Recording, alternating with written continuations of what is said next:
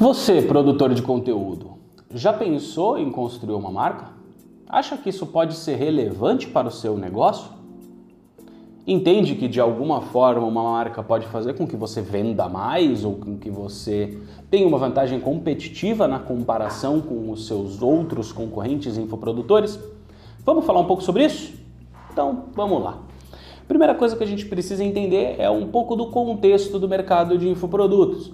E você provavelmente está pensando, mas Daltro, você é do mundo do branding, você trabalha com marcas e você não entende tanto do universo de infoprodutos. Você está certo. Mas eu observo esse mercado de infoprodutos desde que ele nasceu praticamente e eu tenho vários amigos com quem eu converso diariamente que estão ativos dentro desse mercado. De grandes a pequenos players dentro desse mercado, eu conheço bastante gente. E o que a gente vê é um universo, um grande mar, um grande oceano de infoprodutores que ficam aqui na área mais rasa da praia.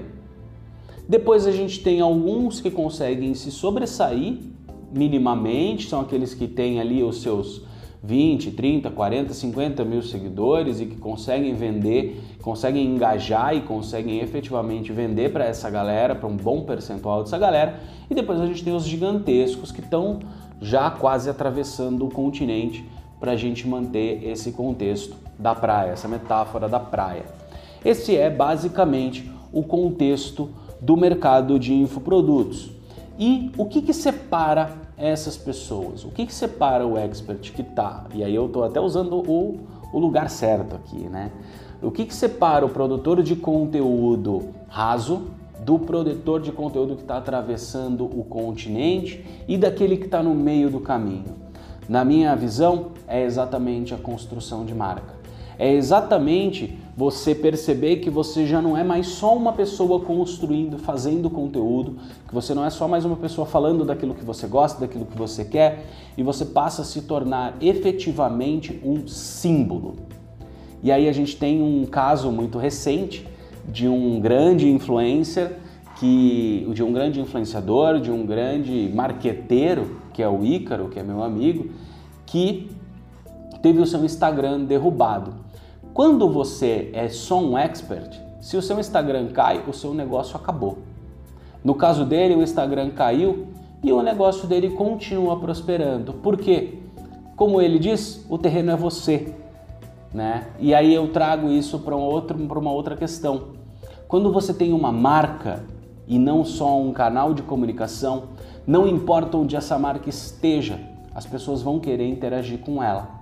É a mesma situação das pessoas que querem comprar de uma marca X, ainda que ela não tenha no Brasil, ainda que ela não venda mais no Brasil e as pessoas estão dispostas a pagar mais caro, a ir para os Estados Unidos ou a comprar pela Amazon americana e pagar para um é, para essa galera que para um direcionador trazer esse material. E tudo isso ela se sente super bem porque ela está comprando a marca que ela gosta, porque ela quer aquela marca, ela quer a certeza de que o produto que ela vai receber é efetivamente daquela marca.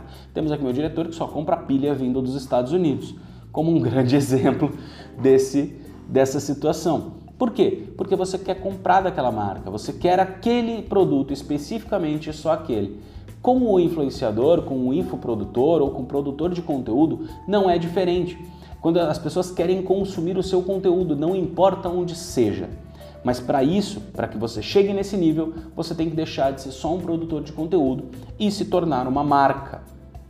E como é que isso é feito? Você se torna uma marca quando você começa a agir com coesão.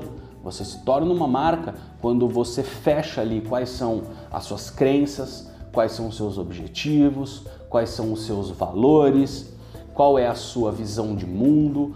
Você fecha ali a tua personalidade e começa a atuar dentro dessa personalidade que é tua, é verdadeira, mas que ela já tem um direcionamento para que naquele momento ela seja daquele jeito. E aí, baseado nisso, você tem a questão da linha editorial e você tem todos os outros fatores que envolvem a produção de conteúdo, principalmente em mídias sociais. Tudo isso permite que você construa efetivamente uma marca. As pessoas se conectam com pessoas, mas só pessoas que são marcas que são muito mais do que simples pessoas, efetivamente engajam, efetivamente vendem mais e efetivamente alcançam um sucesso que vai além de simplesmente chegar ao mar. Eles efetivamente cruzam o oceano. Beleza? Você gostou desse vídeo? Achou que ele foi útil para você em algum sentido? Quer saber mais sobre construção de marca para infoprodutor?